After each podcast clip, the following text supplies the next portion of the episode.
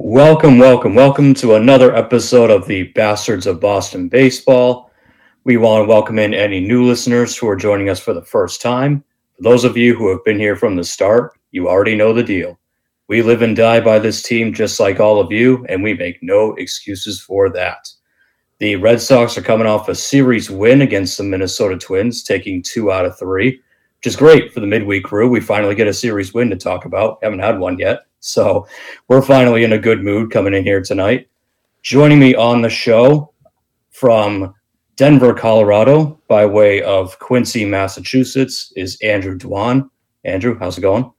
Doing well. You know, a little morning baseball here on the uh, westish coast, Feel, finishing off two series wins in a row.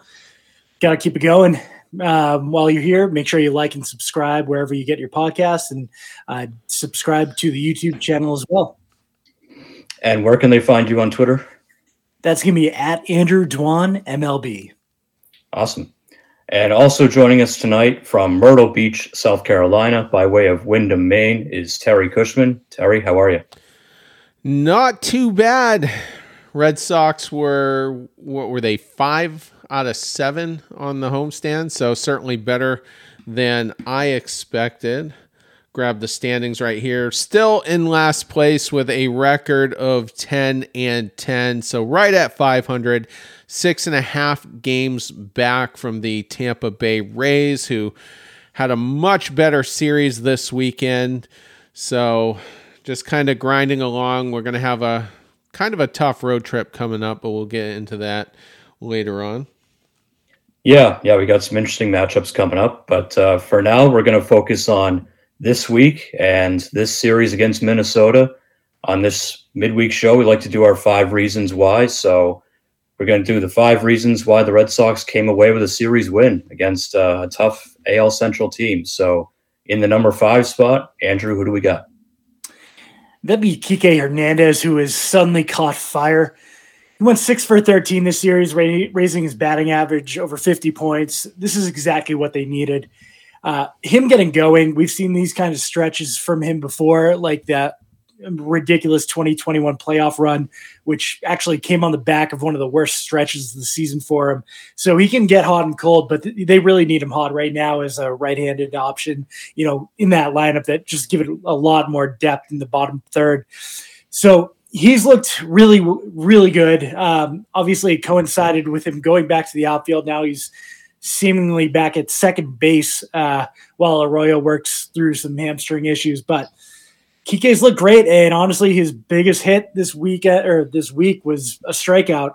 Kept the game going in the tenth. Uh, hustled. Christian Vazquez, sleeper agent, uh, couldn't handle the pitch, and it led to the led to the Red Sox victory. Terry. It's good to see him swinging a good bat again. You know, six for 13.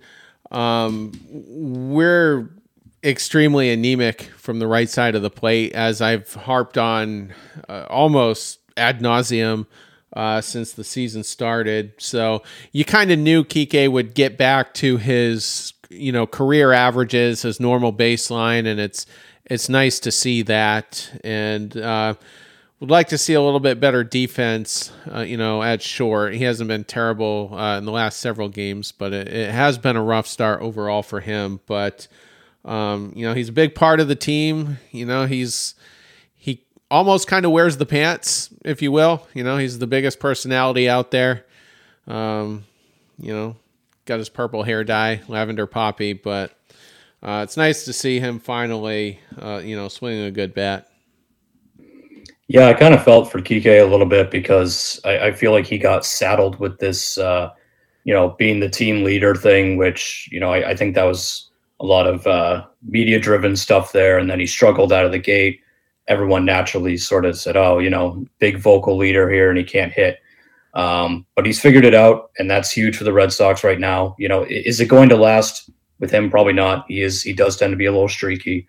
So I'm not saying that he's going to, you know, do this every series, but they needed him this series with uh, with the injury to Arroyo too.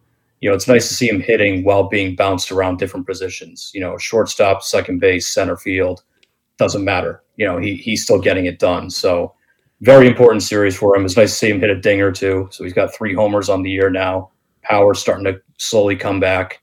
And once the weather warms up, he may even hit a few more. So definitely an encouraging series from Kike, and uh, hopefully he's starting to really get back on track. Uh, in the number four spot this week, Terry, who do we got? That would be almost piggybacking off of Andrew's take. I've got, uh, excuse me, I got Reese McGuire uh, in that spot, who has really kind of been a spark plug offensively out of that catcher spot. The bases were loaded in the 10th inning of that first game, and he was able to kind of shoot the ball down the opposite field line uh, and left. And that easily plated two runs. It brought the score uh, even at four to four.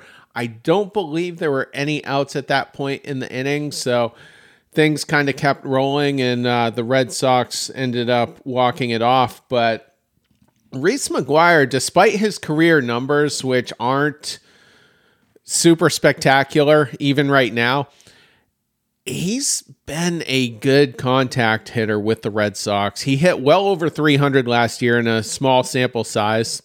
Uh, we got him, I think, right around the trade deadline from the White Sox. We gave them Jake Diekman, so one of the rare Bloom slam dunk trades so far.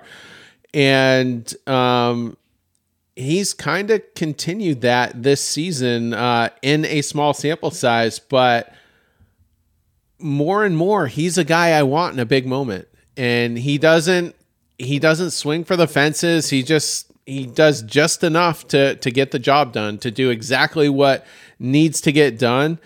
And I, I love that. And Christian Vazquez, we saw him all weekend long, and he's off to a great start, hitting you know 325, uh, you know, with a an exactly a 400 uh, OBP. But it's still it's still nice to to be able to continue having some production uh, out of uh, the catcher spot. And McGuire only one home run, I believe. Let's see. Uh, nope, no home runs. My bad. I thought he hit one, but uh, still hitting 406 uh, with a 425 OBP. So very robust, uh, you know, as far as contact hitting, and um, love to see it. Andrew, what do you got? So, without looking right now, Reese McGuire has played 48 games with the Red Sox. You guys have any guesses what his uh, batting average is in that stretch? It's probably 370 ish. I would say 285 ish around there. 354. Okay. Obviously, small sample size, unless you're, you know, COVID season 2020, but he's been exactly what they've needed. And the fact that they got, you know, him and I, I feel almost feel bad for the White Sox that they you know they're still saddled with Jake Diekman, who every time I turn on MLB like big inning, it's a team having a big big inning against him.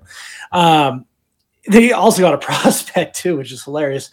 But yeah, he's been exactly what they need. He's not trying to pull the ball.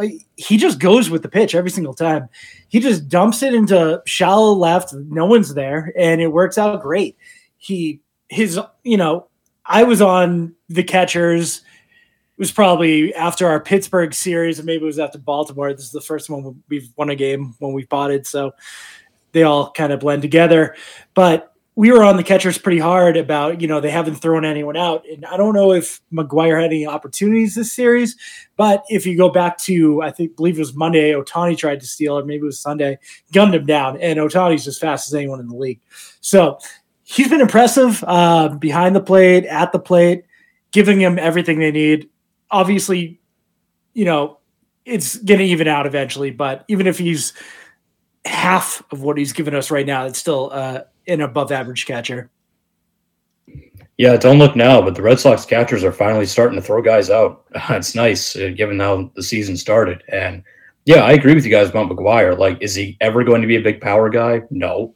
Um, but that's okay. He's hitting ninth in your order. You don't need him to hit 15, 20 home runs. If he hits seven to 10 home runs, but he's hitting, you know, upper 280s, 300, and he's getting on base and he's solid defensively, that's all you've ever needed out of the catcher position. You don't need to go out and pay buckets of money for a uh, Will, you know, a William Contreras or something like that.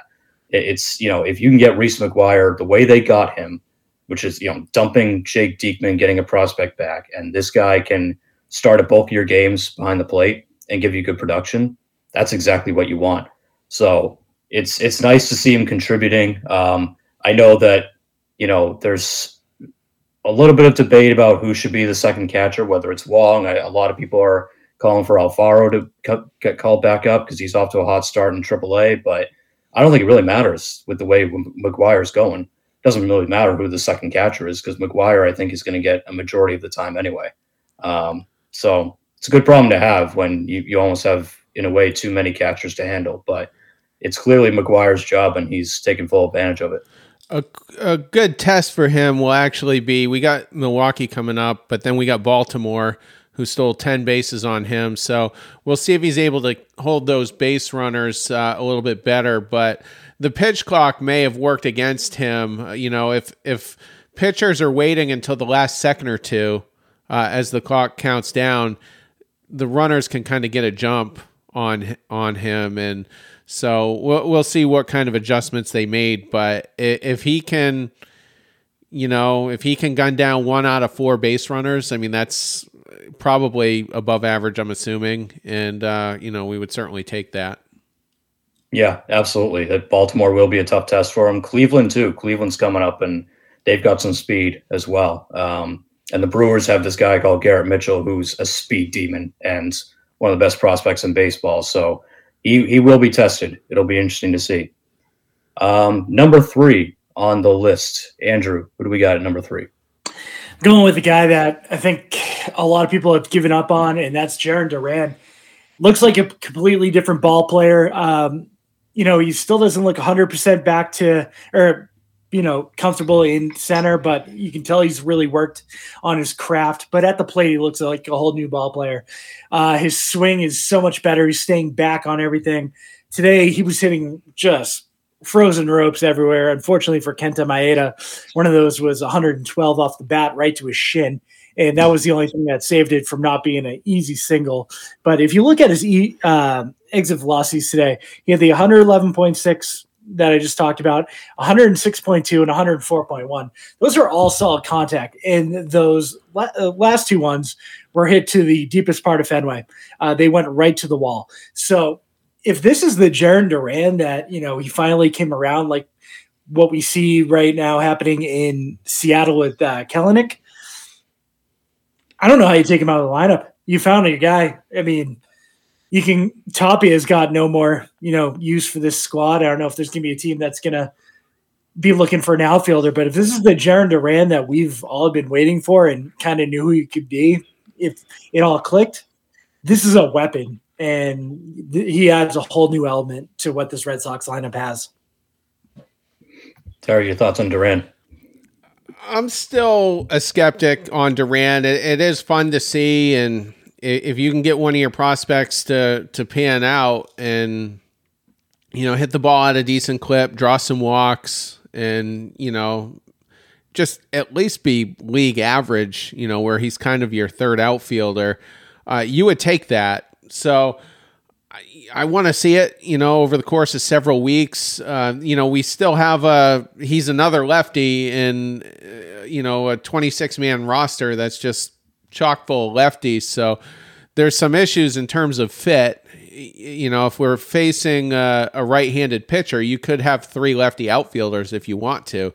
You know, Verdugo's not going to be sitting, and hopefully at 18 million a year, um, Masataka Yoshida won't be sitting. So, um, but you know, if it if it pans out and and Duran finally has a breakout season, that's a very affordable outfielder you're going to have for the next handful of years, and he can help you win. Uh, you know, on the base pass. You know, he can go first to home uh, you know, real fast. He can steal a bag. I think he did. Uh, it might have been the first game of the series. The pitcher used his two pickoff attempts, so you know he was going to automatically get the bag, and uh, he ultimately did. That, don't quote me on that because that could have been the tail end of the Angels series, but. But you know he's he's got a lot of tools that can help you win if he can just find the consistency. Yeah, Jarren Duran continues to be uh, one of the most polarizing players on this roster because um, at times he, you know, especially towards the end of last year, we saw him just make some real bonehead plays, and um, then there was, you know, some of his comments to the media that didn't come off so great after the inside the park home run, all that stuff. Um, you know, the Red Sox in the offseason went out and signed a center fielder, so I think even they were unsure about him. Um, but injuries happen. He gets an opportunity, and now he comes up here and he's mashing and he's hitting the ball hard. And you know, we talked about it before we came on the air. A lot of the balls the Red Sox hit this series, if this was July, they're going out of the park. I mean, I think Duran, some of the ones he hit today in July would have been out of the park because um, he was absolutely crushing it. So just ask Kenta Maeda uh, how hard he was hitting it because holy crap. Um, so he, I mean, this this talent is there. The talent's absolutely there offensively. We know he's got speed. Um, defensively, I think he's still a bit of a question mark. I know that he's looked a little bit better at times, but I still don't think he reads the ball all that great off the bat, which as an outfielder is kind of a huge problem. Um, but you know, he's he's still developing. He's still getting there. And look, if he's going to come up and seize the opportunity, then keep giving it to him because as as far as the le- the lineup being too lefty heavy, I've you know I've sort of grown to not care about that as much. It hurts you when it comes to bullpen situations. If you're in a tight game and you've got four lefties in a row, and you know the opposing team has a real shutdown left-hander in their bullpen, fine, then it's a problem. But if you look at the Red Sox next eight games, only one of them is, I guess, a left-handed starting pitcher, and that's Wade Miley. All the others are right-handers. So it's not the worst thing to have a lineup that's lefty heavy. It's almost worse to have a lineup that's righty heavy because um, there's a lot more right-handed pitchers in their way right now in terms of starters.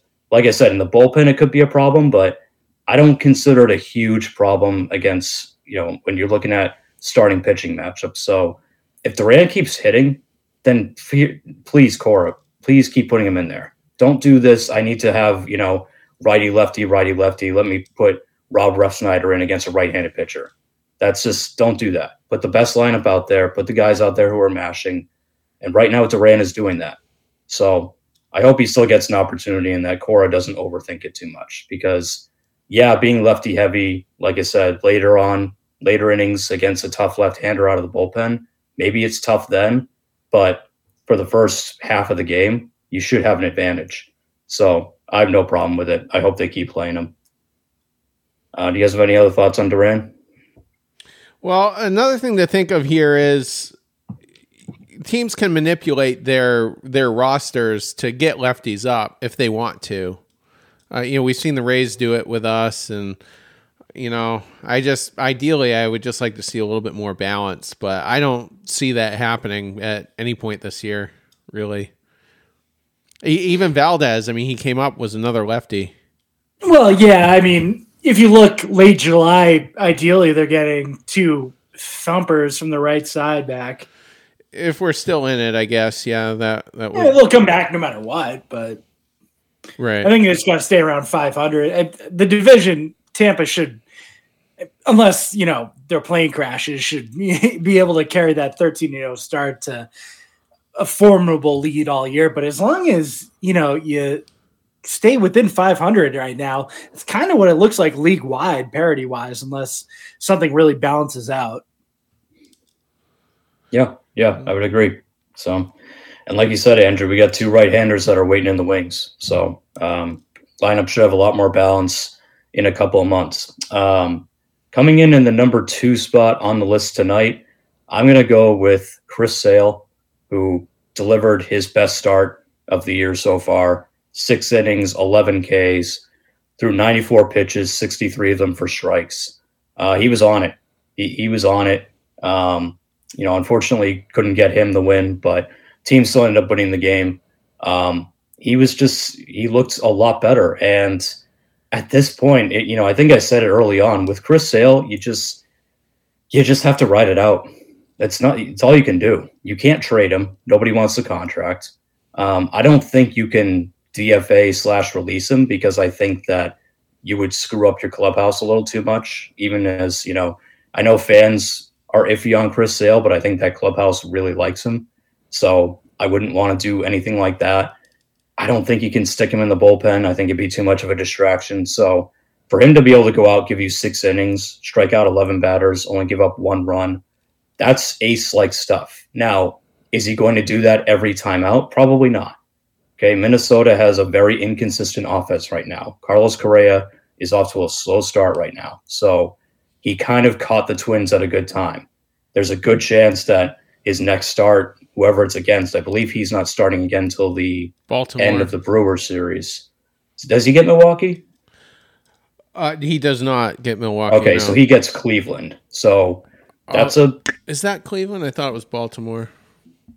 oh, it's Baltimore first. Yeah, I think it's Baltimore. So it's Baltimore. Okay, so we'll see what happens. there, That's the 'cause- big test. That's the big test. If he can, you know, if he can command it better than he did and mix his pitches so they're not slapping him around, then I would have to change my tune big time, you know, versus the last few weeks. Yeah, yeah, absolutely. So he will have a, a, a big test coming up. So we'll see what happens. It, you know, it could uh, with Chris Sale, you never know. He could deliver that same kind of performance against Baltimore, or he could get his lips ripped off and only last two innings. I have no idea. But for right now, he gave you what you needed this week. So pat on the back to him. It's great to see. Um, you know, if, if it's the start of him kind of getting it and getting back into the groove, all the better. So Terry, any other thoughts on on Sale? I mean, I, I had his career in the morgue wearing a toe tag, uh, you know, a couple shows ago, and he comes out and he strikes out 11, like you said. And uh, as you basically pointed out, the Twins were the number 28th ranked offense, and they looked like it. I mean, they were swinging at everything, and they just. They just weren't. They didn't do their homework like we've seen some other teams do, and you know the Tigers was kind of a cupcake start. You know, a, a similarly bad offense for him. Uh, another AL Central team, so you know, it was nice to see you don't win the series without Chris Sale's, you know, best start of the year, basically. Um, but the test for me is Baltimore. Go that that is a murderous lineup right now, and they're eleven and seven. They're second in the division. I think some of us are going to have egg on our face for not even considering them to be in the wild card race. Um, and it- it's just a very robust offense. So if he can if he can turn the tables and and get ahead of them, you know, in the next I think he starts four games from now, um, then maybe he's back, or or maybe he's the next chapter of his career is underway, where you know he is going to kind of reinvent himself a little bit, and you know we'll see. And the, the other nice thing was he was gritty on the mound, like his demeanor. He, he looked intense. We haven't seen that intensity in literally years, you know. So if that comes back and it just kind of everything kind of plays into it, and you know that'd be good. So Andrew? Yeah, you know, the location and command is usually the last thing that comes back. And hopefully this is the start of that because that's what was missing. He had the worst command in the league, essentially. So if that's coming back to what it used to be, or even 80% of what it used to be, he's a serviceable, you know, number three at that, you know, best case scenario, not over wishing here. The Baltimore Star will be big. That's going to be a litmus test honestly, I'm kind of glad it's in Baltimore. They got that extremely deep left field. Uh, we've seen them give up a couple that probably may not have left everywhere but Fenway over the monster, but hopefully the uh, the outfield, the vast outfield, gives him a little more room for error because I want to see him last at least five innings and just air it out against the divisional opponent. But it was it was very encouraging to see. Awesome. And another starting pitcher is going to round out our list here, coming in at number one. So, Terry, who do we got? That is going to be Tanner Houck, who uh, has been off to a pretty good start because he had one of the worst spring trainings of anyone on the Red Sox pitching staff. trying to get his overall numbers up here. Um, but uh, today he th- and this was the game I thought we would win. By the way, um, he wasn't there. There was traffic on the bases here and there. Uh, he only walked one, but you know gave up a you know a few contact hits and um, six contact hits and was basically mi- mixing his pitches pretty well and looked like a guy that was very much in control, you know, throughout the start. Never really got into serious trouble. And all winter long, I expect, uh, excuse me, I expressed optimism that he is a starting pitcher. I just feel like he's got the makeup of somebody that can do it, and not only do it, but do it at Fenway. You know, I, I all the time I, I talk about his composure on the mound. He just does not rattle. And today, you know, more of the same of that, and um, it's extremely encouraging. And I don't see how you take away his spot in the rotation and and even giving it to a guy like Kutter Crawford. I just I don't see how you can do that right now. Um, he's got a 4.29 ERA that doesn't look super great. You know, he's only had really one bad start. His uh, start against the Angels not super great because that only lasted four innings, gave up a couple of runs, but he's a guy I definitely want to take the ball every fifth day, and um, who knows what the ceiling is for him you know, because he, he might not even be close to it. Andrew. Yeah, you know, I'm still or was still kind of a Tanner Houck probably should be in the bullpen. Um, supporter or believer. Uh, I think if we're going to use, you know, the Chris Sale faced a down offense argument. I think we got to use a little bit today too for Tanner Houck and not get excited until we see it against a Toronto and New York because that's you know those are the teams that are gonna give them hell um, second and third time through lineups. Maybe not Carlos Correa, Joey Gallo, and Max Kepler, but yeah, this this he gave them exactly what they needed. I thought he pitched better than his line was. I think you know that last home run kind of put a little bit of a blemish on there but seven innings, three runs, exactly what they needed today. They've been taxing the bullpen pretty heavily. So as long as he rolls these out, and I don't expect seven every time, I'll tell you that much. Uh, then you know, he's got a lot higher ceiling than I kind of believed. But again, I, I do want to see this against some AL East opponents before we solidify his spot. Yeah, I hate to be a dash of cold water on on Tanner Houck's performance because it was phenomenal. He he pitched his ass off uh, in that afternoon game, but I still think he's better off in the bullpen. And I, I'm sort of going to use Andrew's logic about we talked about it on the last midweek show about Garrett Whitlock, right? Are you sold on Whitlock yet as a starter reliever? And Andrew said, "Give me ten starts. Let's let's let's do ten starts and let's see where we're at."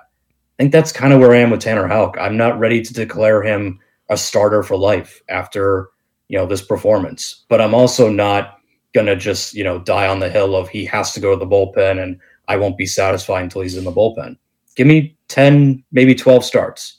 If he's still going like this, if he's giving you six innings, maybe a few more every now and then, and he's shutting guys down and he's striking batters out left and right, and he's, you know, giving you quality starts every time, then sure, yeah, he belongs in the rotation and he'll have proved it. But you know, same again with what we talked about with Chris Sale. He might go out his next time out and get destroyed. We just you just don't know right now because it's it's an up and down schedule and every team that you're facing is going through something a little different. Minnesota right now, their offense was very cold in this series, so I think that helped him. Um, if you know, by the time he pitches again, he may run into an, an offense that's on fire. So it's it's really just up and down this time of year. So I'm impressed with Houck. He looked great, but I'm not ready to declare one way or the other. I still deep down I think want him in the bullpen, but let's see. Let's see after 10 or 12 starts and I'll make my determination then. But for right now, this week he gave you exactly what you wanted. Um, just a, a dominant performance to close out the series. And, you know, for a guy who I've always been unsure about his motivation level, he, he proved, he's been proving so far that he wants that starter's role. And honestly, with uh, the updates we're getting on guys like Paxton and stuff like that, he may just keep it because uh, I don't think there's any more firepower coming his way. So good performance from him, and uh, hopefully he can repeat it because that's really what it comes down to. If you want to be a starter in this league, you've got to have repeatable good performances. You can't just go out there once every five starts and, and be great.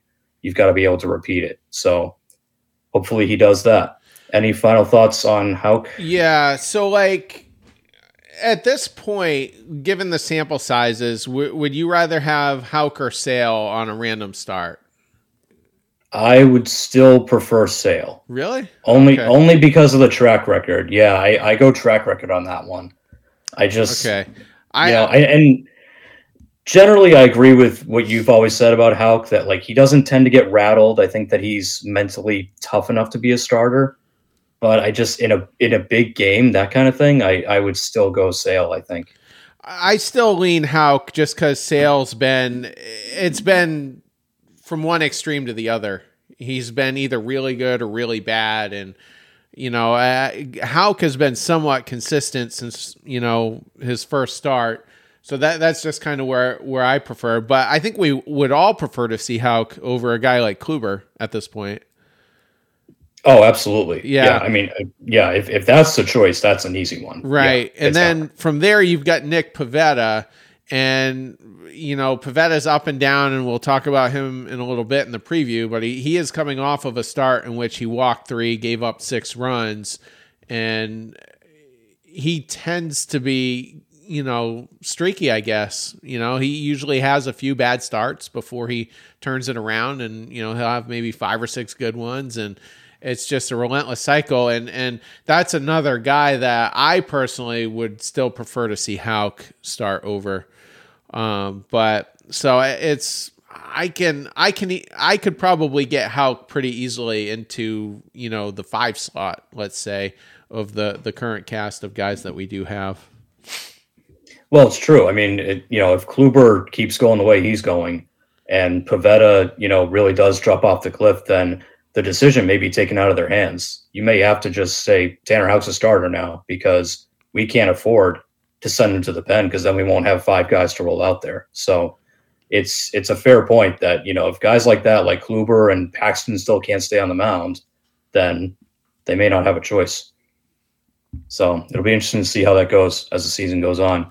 Before we get to the series matchup against Milwaukee, there may be a guy that some of you are wondering why wasn't he on our top five. Don't worry, we did not forget about Alex Verdugo. In fact, it's quite the opposite.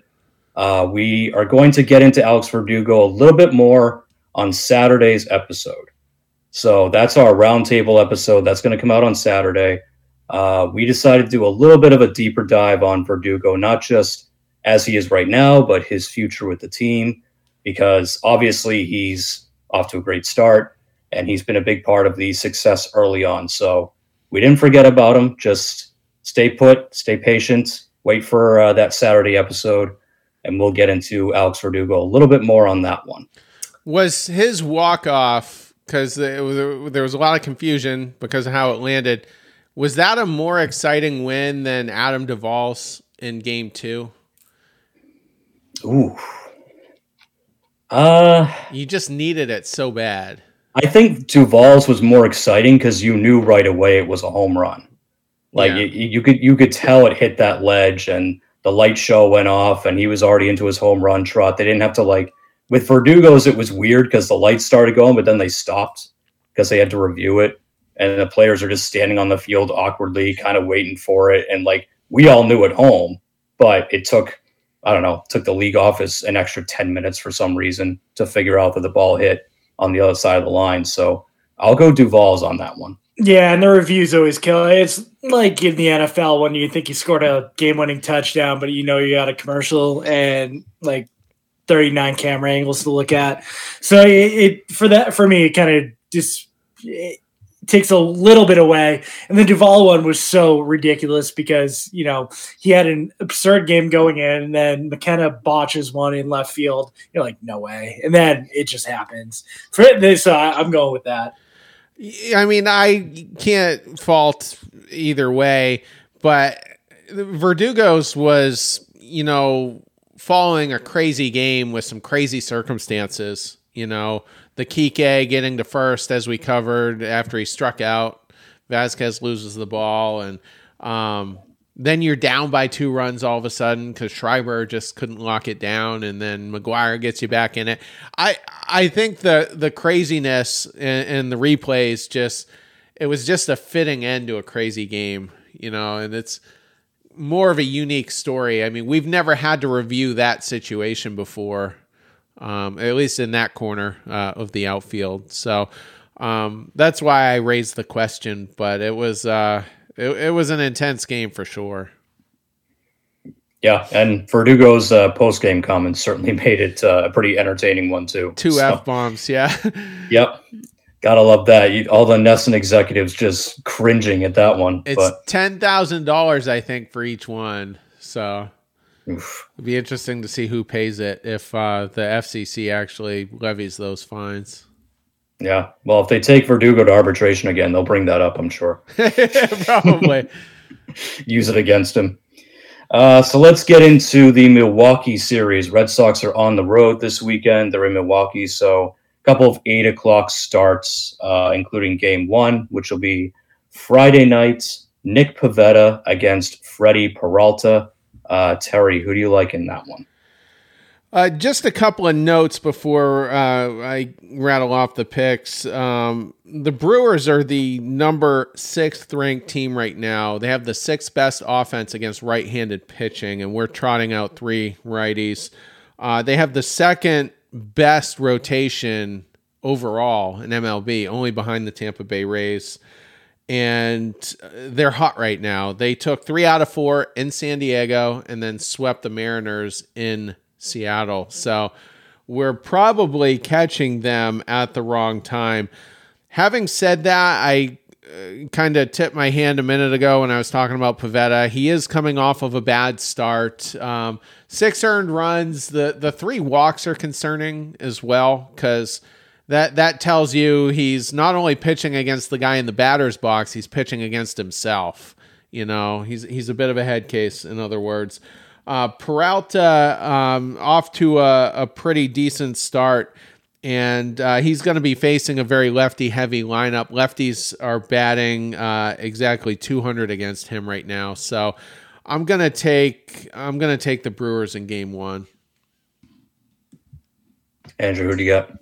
Yeah, for some reason, I don't honestly fear the um, Brewers lineup as much as their numbers have kind of shown throughout the season. I don't think the Padres pitching is that great, so I think God helped them out there. Um, I think the Red Sox can be patient against Peralta. He's already walked a decent amount of people so far this season. So if they can work the at bats and really kind of wear them down from the left side, I think the Red Sox have a really good chance at this one. I think going on the road is good for this team. Um, so I think they do take game one. Yeah, this one was a toss up for me. I, this, this, was a tough one to pick, but I'm going to go with Milwaukee. I just think Peralta's the better pitcher. And I think that's what it's going to come down to. He, he's going to outduel Nick Pivetta. Um, is a complete coin toss. You don't know what you're going to get out of him. But I just, the Red Sox offense has been a lot better. They scored a lot of runs this series, but I don't think they're all the way there yet. And I think a guy like Peralta can really throw them off balance and uh, make it difficult for them. So um, I think it'll be a close game, but I'll, I'll go Milwaukee in game one as well. Uh, game two, that'll be on Saturday. That's a seven o'clock start on Saturday. We got Garrett Whitlock for the Red Sox against our old friend Wade Miley for the Milwaukee Brewers. So, Andrew, what do you think of that one? So, for that one, I think it's gonna be low scoring. I don't honestly know what to make of Wade Miley. I don't think anyone knows what to make of Wade Miley. It doesn't make sense. So I think for this one, I really this I hated this game. I'm picking Milwaukee. I think it's gonna be low scoring. Don't think it makes any sense. 4 2 Milwaukee. Terry. I think that's a good assessment. Um, at least that's what we're hoping because this is a big test for uh, Garrett Whitlock. And Rowdy Tellez and Willie Adames right now are just destroying right-handed pitching. You know, they're crushing balls. They're, you know, they're, you know, their averages are high. Their on base is high. Uh, Brian Anderson, Luke Voit are, are hitting, you know, for good contact uh, against right-handed pitching. So those are a few guys to look out for. Uh, but I'm gonna lean towards Milwaukee uh, in this one as well.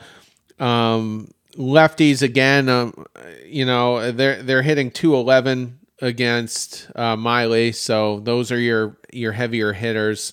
If Kike stays hot, you know maybe you know maybe he can contribute quite a bit, but. Um, I, I, certainly don't think Refsnyder, Chang are gonna are gonna be big factors here, and um, I just think Miley in Milwaukee is just uh, it's just a comfortable place for him, and um, I'm I give the edge to the Brewers. Yeah, I I don't know what to make of Wade Miley either. Um, it, it's so weird to me that he's still still pitching at all, and then pitching really well to boot. Um, I'm gonna pick the Red Sox with this one. I just think Whitlock is gonna double up on his last good performance I think he's kind of feeling it now. I think he feels healthy again. He feels strong. So I think he's going to deliver a really good pitching performance. It probably will be a low scoring game. I don't think the Red Sox will really pull away until they get Miley out of the game somehow. Um, but I do think they can get to Milwaukee's bullpen, put up a couple of extra runs. And I don't think Whitlock's going to go seven innings or anything, but I think you give him five or six of really good, you know, potentially shutout pitching and I think the Red Sox offense will score enough to keep them in it, and uh, they should be able to pull away later on. So Real I'll take Boston. Quick before we move on, because I, I, did mean to uh, mention it. His last start, seven innings scoreless against the uh, Padres, who are pretty robust offensively. Uh, and then uh, six innings scoreless against the Mets uh, in his first start. The only uh, team to put up some runs on him was the Diamondbacks, just three runs over five innings. So um, he's been impressive, and you know maybe pitching above his head, as you guys are, are alluding to, but you know he's been pretty solid overall for the last several years. Three and a half million dollars too. That's all. That's all it costs to get the services of Wade Miley. Yeah, not bad. Like I said, they may have to chase him from the game, either just get his pitch count up or something get to that Milwaukee bullpen, and maybe they can pull it out from there. Uh, game three, that's at 210 on Sunday, and we'll get Brayan Bello versus Corbin Burnes. So, Terry, who do you got in that one? You got to go with Burnes in this one. Um, I keep giving the lefty batting averages here because, like, unlike you guys, it's it's a it's a major thing for me. Uh, you know, having too many of them, and lefties are hitting 122 against Corbin Burnes, so he is a lefty assassin uh, on the mound. And um, if Bello can give you five innings with only three runs, I mean that's a huge win, regardless of what the end result would be because he he didn't look good uh, last time out. You know, got slapped around, and um, I expect Burnes to be um, pretty pretty solid. He he gave up his ERA 476. He got tagged for uh, six runs. I forget who that was against, but that that's basically inflated his earned run average, and uh, he's otherwise pitched very well. So uh, I don't think this uh, lineup is going to be able to do a whole lot with him. So, I uh, much like the Rays series, I feel like they're very similar. Um, I at least as far as pitching, um, I got the uh, the the Brewers sweeping this one in Milwaukee. Andrew, yeah, Burnes hasn't been untouchable this year. The opponent that put it six up on him was the Mets, but okay. I really don't think the Mets are that great offensively either. Seattle hit him for four. The one opportunity is that pec strain that caused him to leave early a few days ago. So we don't know if he's 100%. Burnes says he feels fine, that he feels no uh, ill effects of it. But for me, it's the Bello factor. he's going to be good.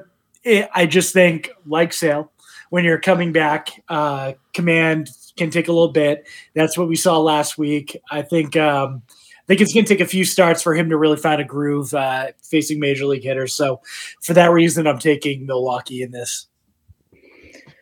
Yeah, I think I got to go Milwaukee with this one too. Um, I know Burnes, you know, he, he's given up a few runs in, in some of his starts this year, but he's still Corbin Burnes, And I don't think Brayan Bello is going to be nearly as bad as he was uh, in his first start back. That was uh, that turned into a disaster pretty quickly. I think he will kind of bounce back a little bit, but I just think Corbin Burnes is is going to be too gross, and he's going to be too much for that Red Sox lineup. And hopefully, he pitches really well because he's putting on an audition for a team that he would like to trade for him. Um, so maybe he really dishes out as part of that too, because we all know he wants out of Milwaukee as soon as possible. Um, so I, I got to go Milwaukee with that one too. He's a free agent next year. Is that correct? Yes. Okay. That's so. I let me look that up real quick. Um, He's got one year left, I think. Bad radio here. Too much. Uh, but either way, Milwaukee pissed him off with the way they handled the arbitration thing. So. Okay, so he does have one more year. Man, I was okay. going to say for the anti-Bloom crowd, you know, you would expect the next guy would have him uh, on the short list. Um, if he in fact was a free agent this year. But uh, yeah, I, I want to point out one other thing too. The the Red Sox didn't make a lot of mistakes at Fenway, and they capitalized on a lot of mistakes. And I think playing at Fenway kind of aided in that. It was kind of a hostile atmosphere. And I think when you're losing and and you're you know our record isn't super great, but we're clawing our way back into games that's creating a, an even more hostile atmosphere. So it'll be interesting to see how this, uh, you know, this road trip goes in terms of that, because um,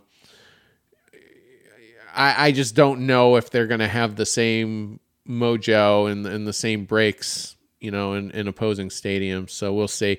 But it's a big test. It's a big test if, if you can steal, you guys have them each winning at least one game. If they can steal one more beyond that, that's a, a, an extremely successful series. And I have no idea who we're going to be facing.